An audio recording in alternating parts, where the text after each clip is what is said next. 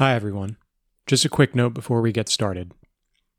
My wife is expecting to deliver our third child any day now, and with a newborn in the house, I'm expecting to take a little bit of a break. I still plan on doing the weekly newsletter and on doing some short videos on the Instagram page, but the podcast will be taking a back seat for a couple months. Any folks feeling particularly generous during this time can sign up on Patreon or give a one time contribution to the show through PayPal or Venmo. The links to all that will be in the show notes. I'm hoping that when the podcast returns, it will be better than ever. I have a lot of ideas of my own, but I really want to hear your ideas. How can I make the next round of Chattanooga Civics episodes the best yet? Send me an email, chattanoogacivics at gmail.com, to let me know. I look forward to hearing from you. Now enjoy the show.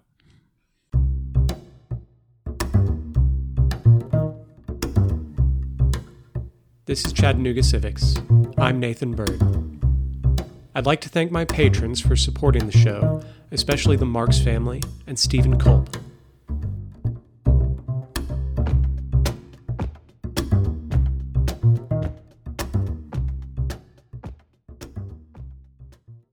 Well, we'll get started. Mayor Yeah. Kelly, thank you for coming on the show. Uh, two year update, kind of Yeah. figure out what's been going on and what the future looks like. So thank you Sounds for your time. Not at all. Happy to do it. I'm, I'm, I'm again, like from prior engagements, I'm just happy that somebody is actually interested in the stuff uh, and cares enough to ask the right questions. So thank you for coming and doing it.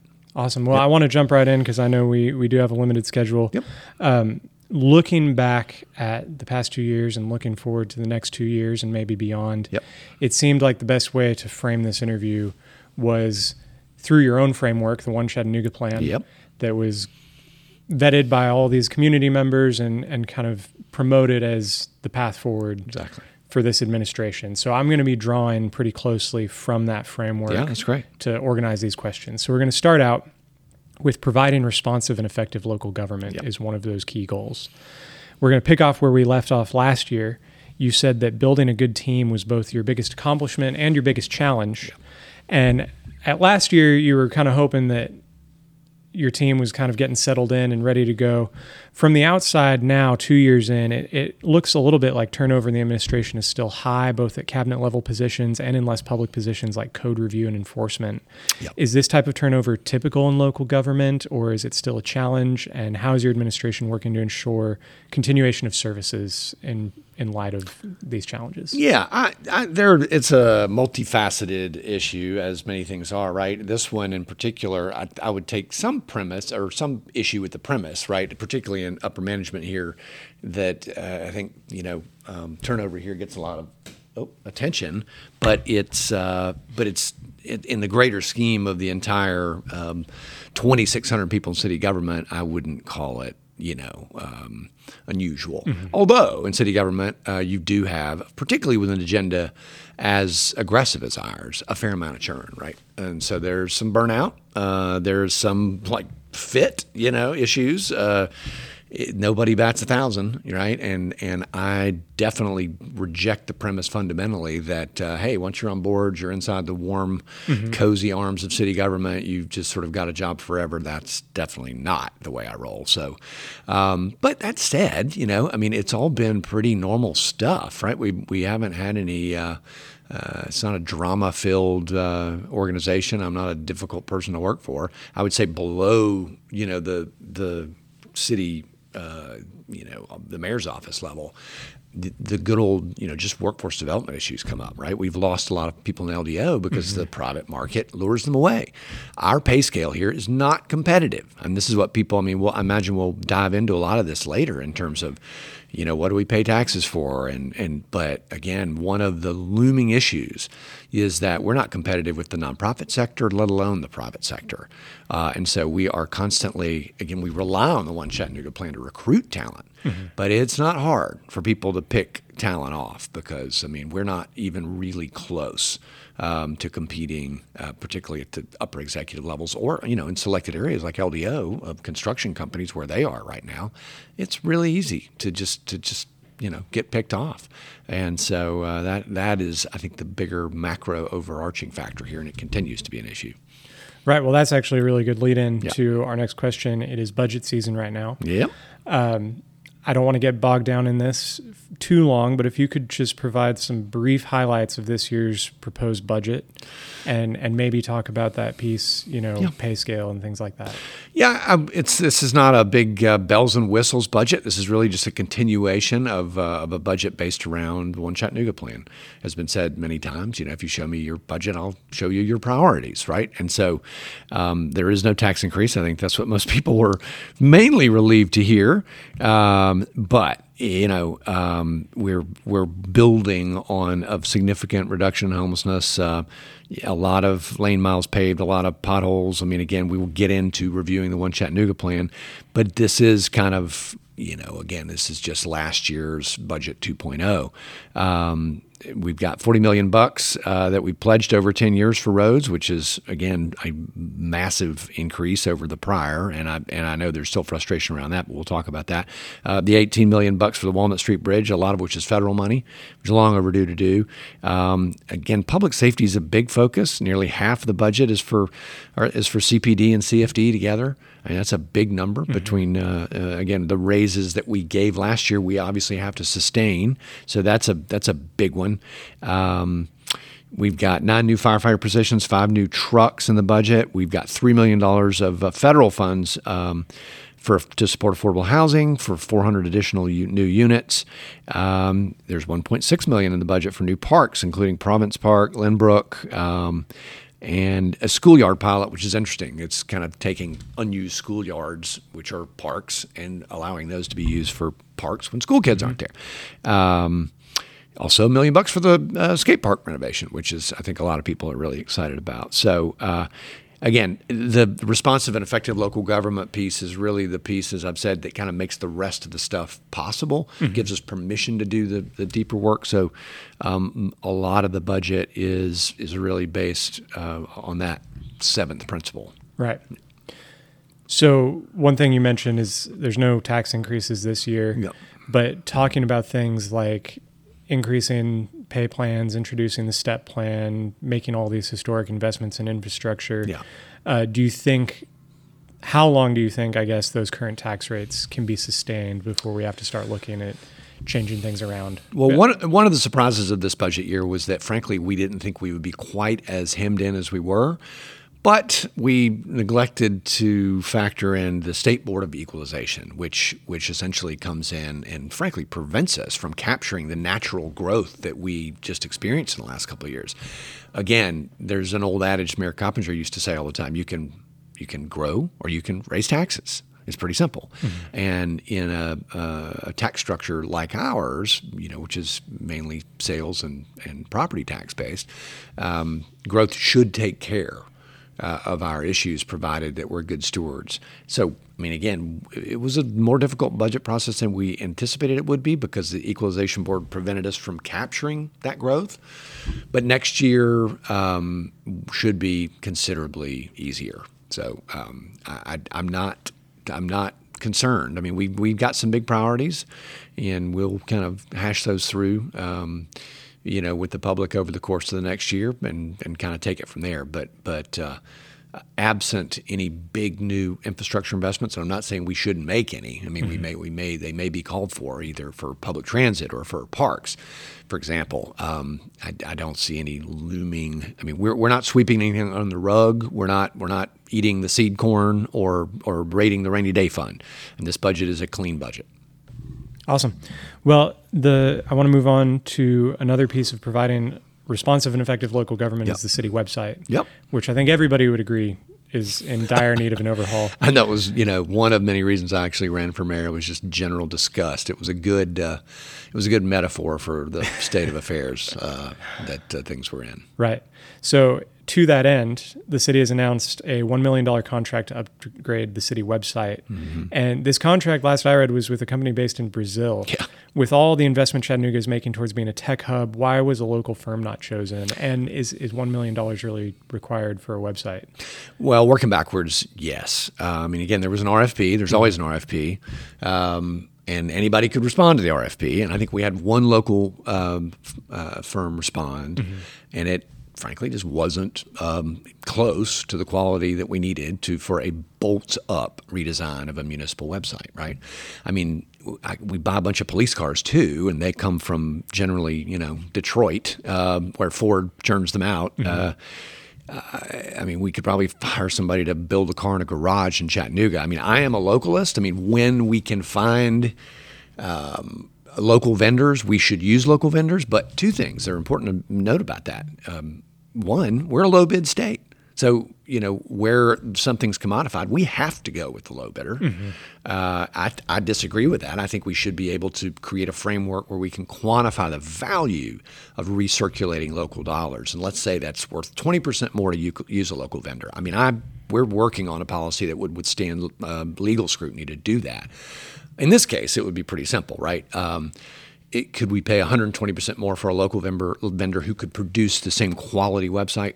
The, there was no close second here in terms of the people who, who threw their hat in to do the work. Mm-hmm. So, I mean, look, I always, always, forever would rather use a local vendor, but in this case, it just there, there was not one that responded to the RFP that was. Uh, in the same league in terms of what right. they're going to produce. And uh, notably, in that same economic uh, kind of framework, the value of the asset that will be produced is going to be, I think, um, you know, much, much more um, economically and hopefully culturally valuable to the citizens of Chattanooga than um, than the value that would have been derived by using a substandard local vendor. Uh, right. Yeah.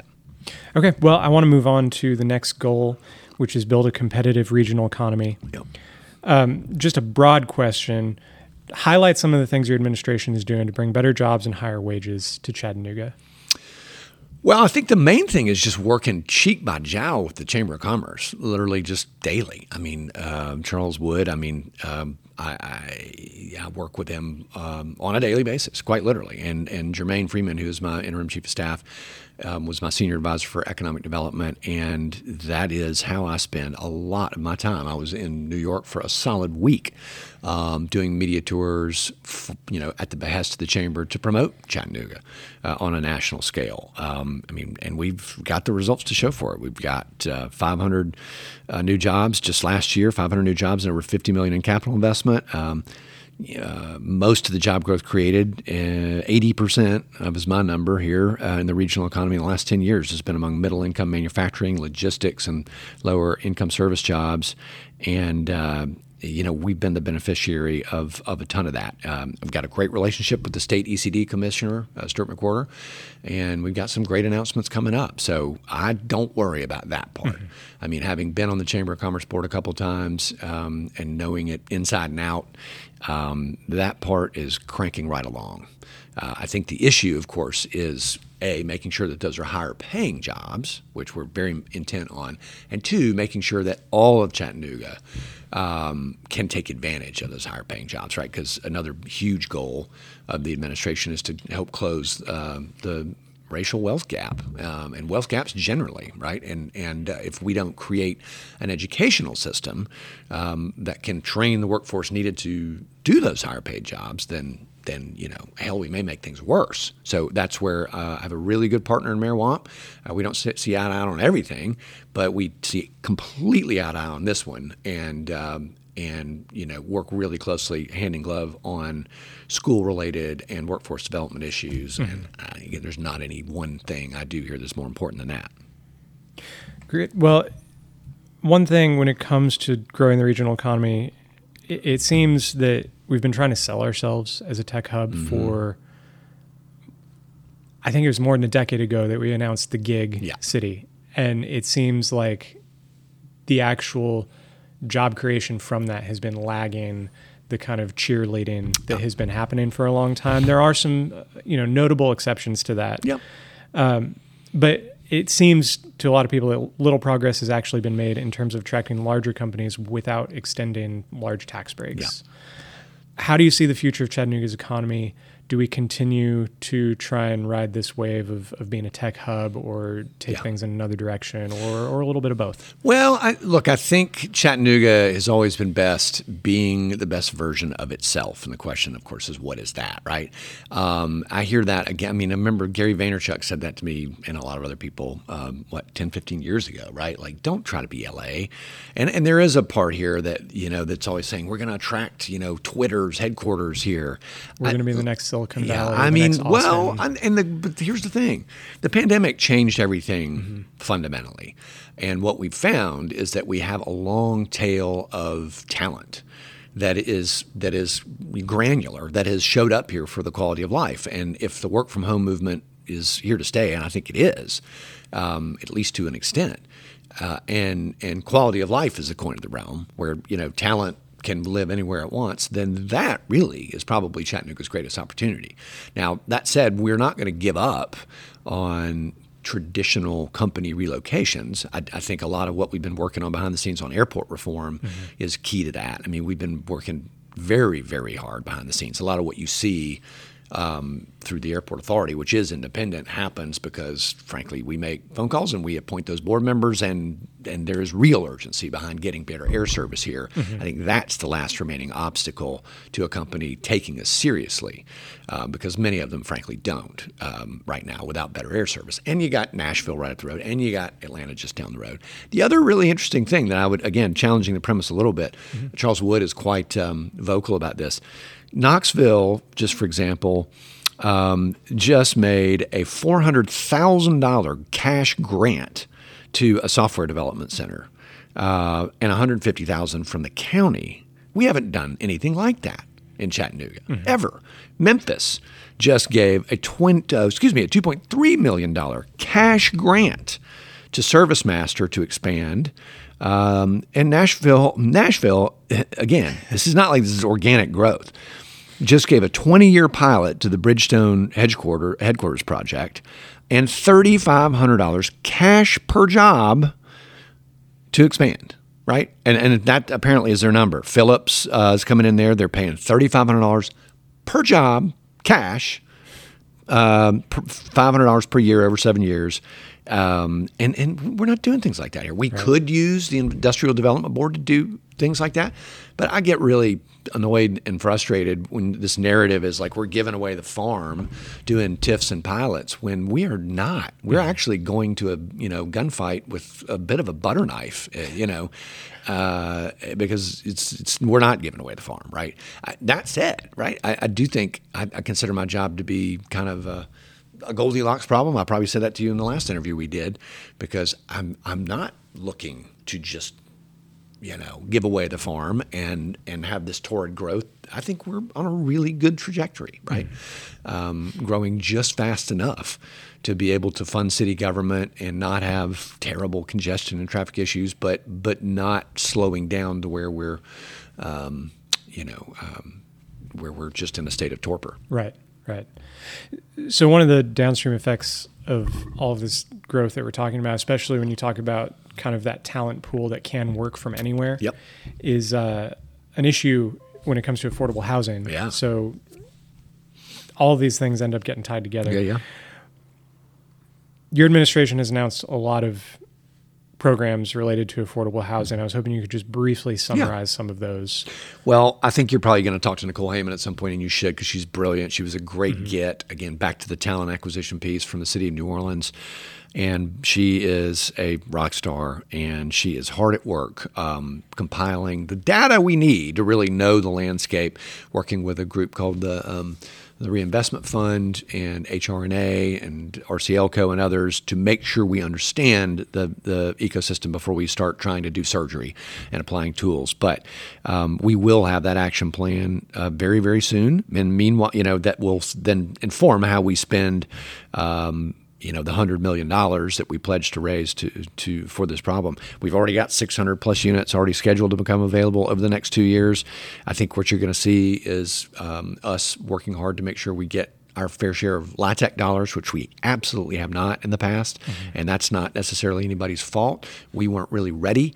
Um, we didn't have developers who were interested in it, but um, and this is getting into the weeds with you know housing geekery, but LIHTC is a hugely important primary tool for um, uh, for affordable housing development, and, and, we've done very little here uh, lately. So um, again, you'll see some news here probably maybe before this goes to air, but um, you, you will be very impressed with her when you talk to her. I will say, too, uh, last thing. I've seen a lot of reports, a lot of reports over the last month around this to inform this work. And the the rise in home prices here cannot be explained simply by the rise in population mm-hmm. growth. I do think that um, runaway short-term vacation rental speculation had a lot to do with that. I think um, you know I think what you had. I mean, we our old STVR regs were were lousy mm-hmm. and they were unenforced and unenforceable. And the new regs will be much much better.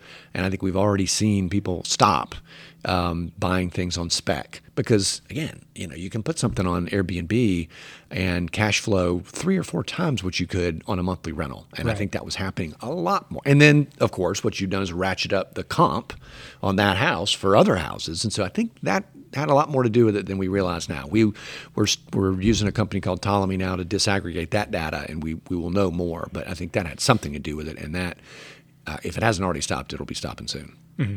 I'm glad you mentioned that ratcheting up the comp part right. of that puzzle because there's there's not actually that many short-term vacation rentals as a percentage of how many houses we have from the reports I've seen, but those comps start getting jacked up That's by right. all these speculators. Well, and, and, again, a lot of that them has a huge downstream effect. So it's it's yeah. more than just the percentage. It is. There's no question about it. And again, you got to remember too that every one of those things that goes on Airbnb comes off the market for monthly rental, mm-hmm. which then increases the pressure on rental. Now, mm-hmm. in some cities across the country, you have literally lots of illegal stuff going on where um, you know, uh, people have by disaggregating the data have, and I'm not saying this is happening in Chattanooga. It absolutely happened in, for example, Kansas City, where you had um, big private equity groups um, coming in, kind of, we'll just call them large landlords, buying up large contiguous chunks of property, and then colluding on rental prices. I hope they go to jail for it. They should.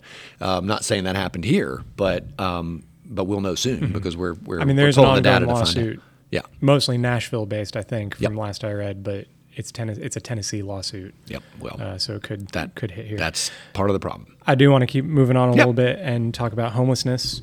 Um, your administration claims a 40% reduction in unsheltered people in Hamilton County since last year, yep. point in time counts. So there's some fuzziness around those, obviously. Some people are skeptical about these counts, and I've even seen some suggestions, strikes me as a little extreme, but some suggestions that the reduction is simply due to deaths in the homeless community. Yeah. Uh, so, can you just clarify how your administration arrived at this forty percent number? And well, again, we we didn't claim this. I mean, we, this is not. I mean, frankly, I was a little skeptical when I saw the numbers. Mm-hmm. That we don't do the freaking count. It's not. This is not. I mean, this is this was my problem internally with this whole thing when it came out. I mean, I knew there would be skepticism mm-hmm. because mm-hmm. the drop was so large, but this is not something we cooked up. The, the, the HUD requires every city to go do a point in time count. There's a hmm. very very specific methodology, and they came in and said, "Holy shit! Guess what? You know, here here are the numbers. We didn't gin the numbers up." I mean, they were the numbers were the numbers. Mm-hmm. I was, you know, uh, uh, pleasantly surprised that it reflected a lot of the hard work that we'd been doing, and we can talk about what that work was. But um, again, I take particular exception to the idea that this is just some kind of propaganda that we ginned up. I mean, we weren't looking uh, for this, but it it was remarkable in its face and obvious on its face, and you know HUD noticed, a lot of people noticed and said, "Holy mackerel, what are you, you know, what are you doing there?" But it was not something we internally at the mayor's office were like, "We need to go." You know, we, we were just going to cook up some numbers, and the idea that somehow it's due to deaths is just insulting and ridiculous. It's crazy. Mm-hmm. So, uh, no, I mean the, point, the, the process for doing a point in time count is very well documented. Right. Um, and internally, right? I mean, we arguably didn't do a great job of communicating all of this externally because that was my that was my big issue to begin with. Is I knew people would be skeptical, but this was not internally generated. I mean, it was something that the Regional Homeless Coalition, you know, did and and said, hey, you know, look, clearly this is working. So, I mean, we're proud. I mean, we we worked really, really, really hard to address homelessness, including changing horses with the you know the lead agency to the Homeless Coalition, bringing in multiple partners and just saying, look, you guys have got to work together to solve this problem, bringing in landlords to say, hey, you know, we'll guarantee first months in security if you'll give these people a chance. Um, all of that, right? Um, if there's, I think, you know, the reason there was, and I drive this every day, right? Because the mo- the main pod, but not the only pod of, of kind of uh, unsheltered people is up near the community kitchen. And I live right. in Fort Wood, so I drive it to, to City Hall on purpose, you know, every day to and from work. And so I have kind of a you know thumbnail barometer what's going on and and I will say I think a lot of the skepticism stems from the fact that um, frankly, the people that we were able to get housed were what you would consider to be the low hanging fruit. They were the people that were ready to be housed. Right. The people that we still um, uh, really need need housing are the are the worst cases. Are the people with persistent mental illness and the people that need um, permanent supportive housing. And mm-hmm. those projects, um, frustratingly, have taken a hell of a lot longer to come together. Uh, both the Ames uh, Sparrow project and the and the um, and the Airport Inn uh, project. And so when those get stood up and will represent, um, gosh, another probably uh, 300 units of permanent supportive housing, right. then we will really have made a dent in the toughest part of the population. Right. So I hate to move on because no, I, no. I, would like like to yep. talk about that more, but I will hopefully be mm-hmm. following mm-hmm. up with you know several of your cabinet members yep. and having some more in the weeds type interviews about these these sorts of things. Yep. So for all of our listeners, we'll get there. Yeah. Uh, so I want to move on to the next goal in the One Chattanooga plan, which is improve local infrastructure and public transit. Your administration has been putting a lot of focus on deferred road maintenance. Yeah. Uh, I think more than tripling the budget, right. if I remember correctly. Can you summarize the progress that has been made so far? Are there any upcoming projects that you would like to highlight? I know we talked sure. about the uh, Walnut Street Bridge, and I think you might have mentioned the Wilcox Boulevard Bridge, but any other? Well, again, it all just seems programs? like boiling the ocean at this point, right? I mean, it's all just kind of drops in the bucket because you know what we came to realize is that even though we tripled the budget, and we last year uh, paved 63 lane miles, 40,000 potholes, 40,000 potholes. Uh, again, the big issue there is we assume that everybody agrees on what a pothole is, and of course, a lot of times when you run over a you know a manhole cover that's not sunken correctly or a or a or a or a road failure right? It's like you know whenever a bump. That must be a pothole. Not a pothole. They, they can't pave that. But those are but even still right it's we have a massive amount uh, to catch up on. And then you know there's a element of civility and professional courtesy that's still alive in local government so i'm you know i'm not here to drag my uh, predecessors but um, we were way way way behind. And I mean, there's some graphics we could supply you to, to show you this, but um, we should have been spending the 10 million just to stay even.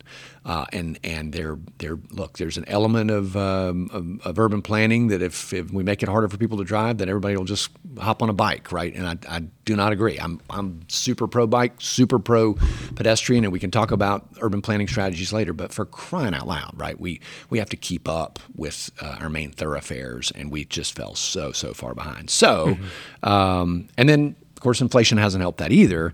But Gunbarrel's next. I think uh, June 1st that'll be done. We've already gotten a lot of calls saying thank you for that. Um, Bailey, McCallie, Davidson Road all got paved. Dodds Avenue's coming up. Holtzclaw is coming up, which um, is close to my house, and I'm particularly excited about. But again, we we we've changed this uh, fundamentally in that we've again transparency and accountability are a big part of the administration. So anybody can go to cha.city forward slash paving map and see uh, what's next. So good. And Thank if we find extra money, I mean, again, I, I, we need to do more than just keep up. So you know, we'll we'll be sweeping any extra capital budget we can find towards projects like this, and we can also talk about uh, you know sidewalks and bike lanes and all that. But it's just which we are we are playing a massive game of catch up. Mm-hmm.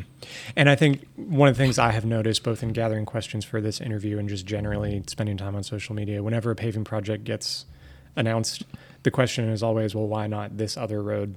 Yeah, well, and so can, it's. Yeah. I mean, it's it's just part of living in a city. Like you've got to prioritize. Well, I'll, uh, I'll give you an example. I just had a, a room full of people in here from Elder Mountain. Uh, Elder Mountain has um, a handful of houses, and I don't even, it'd be a really good co- podcast to unpack the history. I understand it's somewhat sordid. It would cost a million and a half dollars, 10, 15% of the entire paving budget to repave Elder Mountain Road for the benefit of, of you know, the 30 houses at the top, uh, a handful of which actually pay city taxes and somebody's going to have to repave that road at some point. Mm-hmm. But I have to look at that in the in the context of the 500 square miles of the city, Right. and it, there's just not an easy answer, right? I mean, again, if you're the one of the people that lives up there, um, you don't care. But this is what happens when you don't keep up with. Uh, um, with with capital expenditures in the way that you should. Well, I want to move on a little bit and talk about kind of the flip side of infrastructure spending, pedestrian and cyclist facilities, especially in light of the recently adopted climate action plan. Yep. And also, there's been an increase in year to date pedestrian cyclist involved crashes. Yes. Uh, I don't have the exact percentage on me, but just wondering what is being done to improve safety for pedestrians and cyclists, and not just safety, but to encourage people to walk and to bike Yeah. in recognition of these climate goals. Yes, well, we've got a lot uh, happening there. We we happen to have a, a lot of folks in planning um, who you know who are quite passionate about this in their personal lives, and uh, so there's no shortage of um, of uh, shall we say focused uh, attention on the issue. But part of it, a, just goes back to budget, right? Uh, again, this is somewhat ironic. It comes on the tails of the conversation about road spending because which is it, you know? And there's a limited pot, but a lot of the stuff around pedestrian and bike safety, I think, is is has more to do with with wise planning. Uh, I think, for example, I mean, I ride my bike from home quite a lot, and you know, we've got bike lanes in places where there there isn't room for bikes, and it's horrifying, right? And we fell victim to a pretty dumb thing by taking federal dollars to expand roads, and they they'll give you the, they would plus up the match if you included a bike lane. Well, so we got a bunch of bike lanes to nowhere because when we paved this road, we would put a bike lane in, but there's no.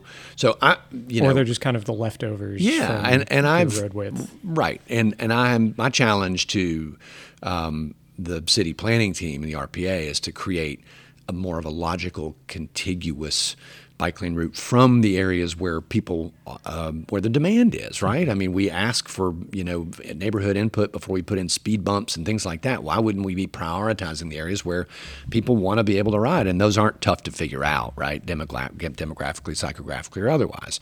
So. Um, you know, I, I think that that's that's where the focus is, uh, and I think. Um, you know, it, it is going to be more of a planning priority now. We do have uh, some some grant money that's available, and and that will that will help. Um, but uh, uh, I think we we've got 155 miles of new bike lanes that were created as of 2022. I think that's a year to date figure, but again, the um, you know, stringing them all together is is the tough one. The sidewalk repair piece, you know, our, our annual goal is twenty thousand square feet plus, um, but again, we're just way far behind. I, I think, uh, and then finally, I think the enforcement piece of this is also really important.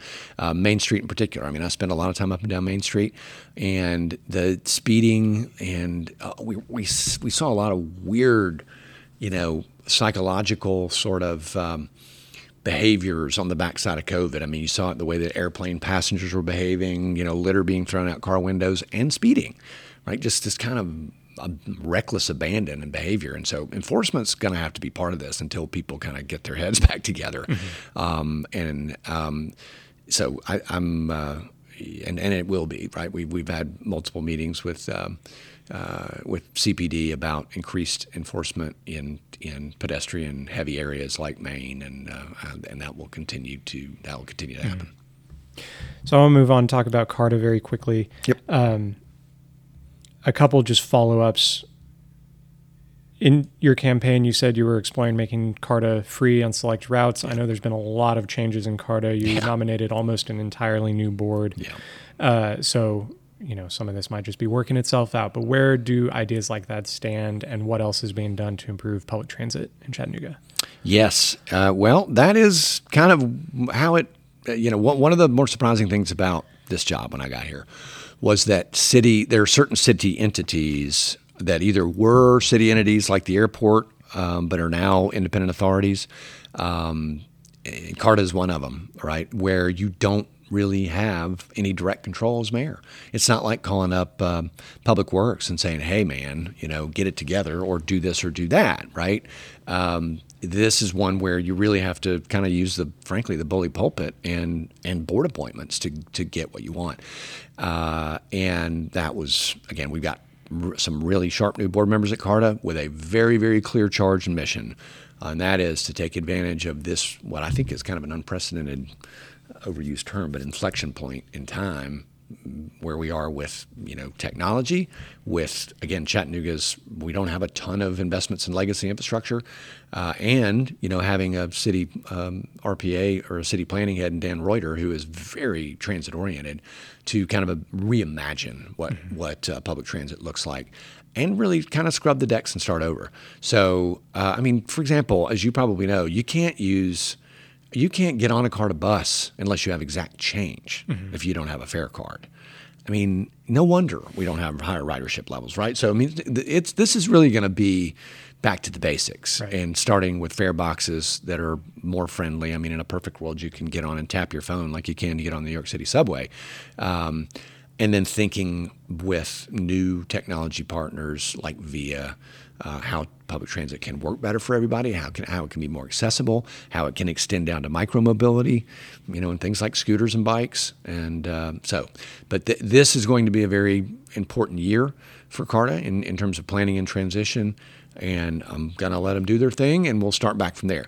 I'm still committed to the fare free thing. I do think that will, I think the way that that is likely to march out, um, based on what the research I've done in terms of best practices, is is fare free by, by need, right? Like, so students, for example, uh, in many cities in the country can travel fare free on. Um, you know, uh, uh, on various transit lines, and that's where I see it going. Because you can issue a card, put credits on that card, right. and make it effective, effectively fare free. Right.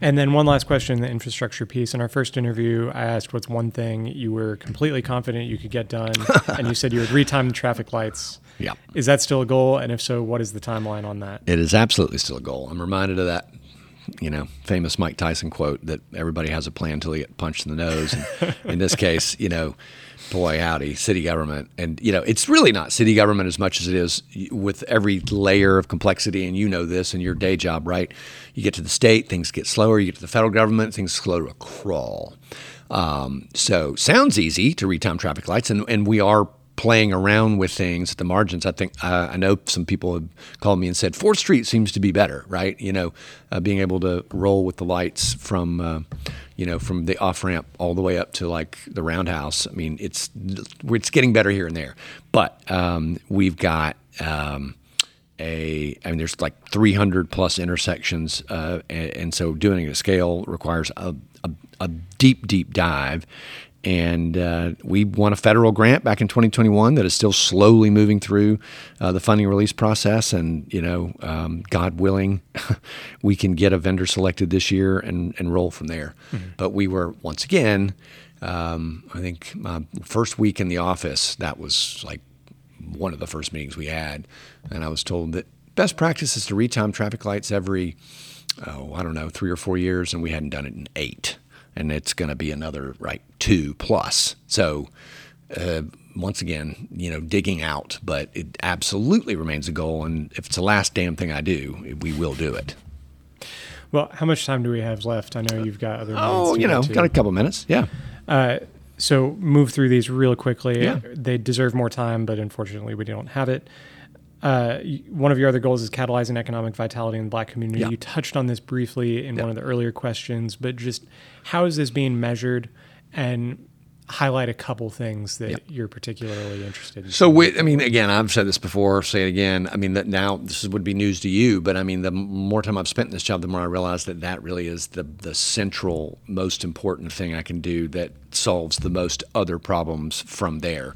Um, we're lucky to be part of a uh, program that the Atlanta Federal Reserve Bank and the National League of Cities um, uh, puts on called the Southern Cities for Economic Inclusion, and it, it, that's the work. I was just in New Orleans for three day for three days uh, last week. You know, working on this with those other cohorts around um, around the South, um, which all share these similar challenges. And we learned some great things. We got a lot. We're going to be taking a field trip to the city of Savannah that's doing a lot of stuff that we can learn from, uh, just as one example. But back to the KPIs, right? It's it's median income, it's net worth, it's home ownership. Those are the simple ones. Mm-hmm.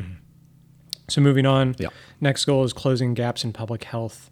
Again, just briefly highlight a couple of accomplishments there, and then also yep. if you could talk briefly about the mental health co-response unit yeah. with CPD. Uh, I haven't heard much news about that since it was originally announced. Yeah. Um, well, the public health um, aspect was obviously novel, right? We brought that in, and it was during COVID, and that's where the bulk of the um, that's where the bulk of the of the work was originally.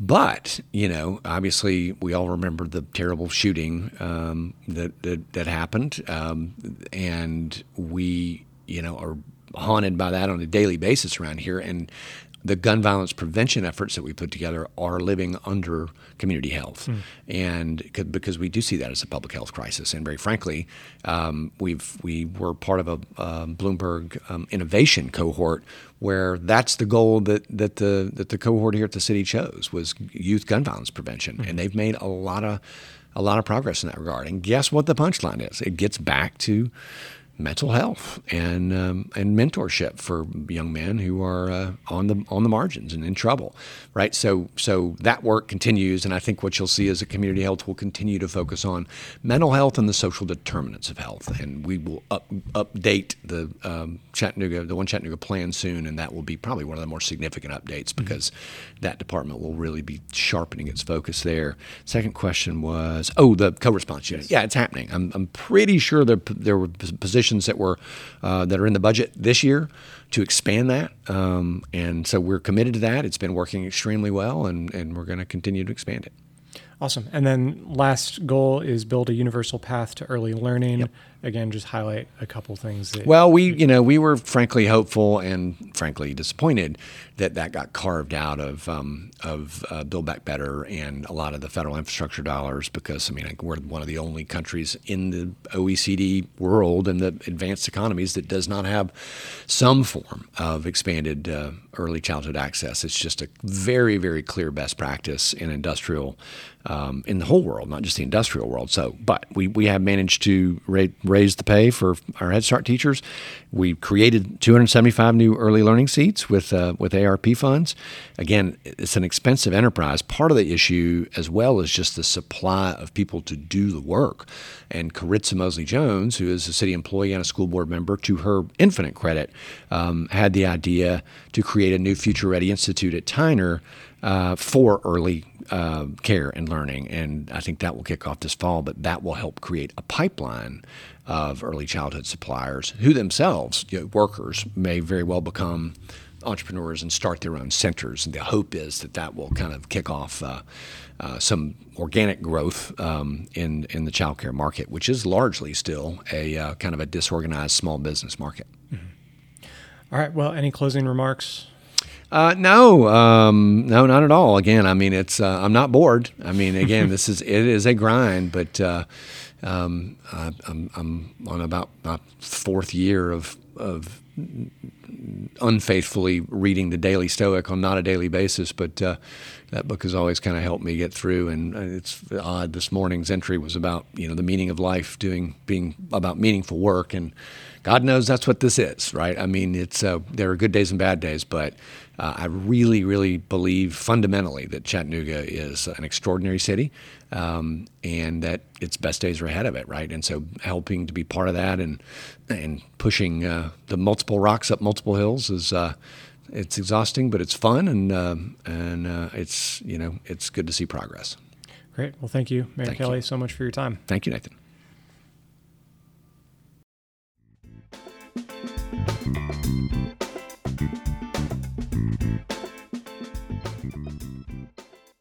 I hope you've enjoyed this episode of Chattanooga Civics. Our music was written and recorded by Kevin MacLeod. If you have any questions or feedback, please send me an email at chattanoogacivics at gmail.com. You can follow me on Facebook, Twitter, and Instagram at ChattCivics, or visit the website chattanoogacivics.com. Thanks for listening.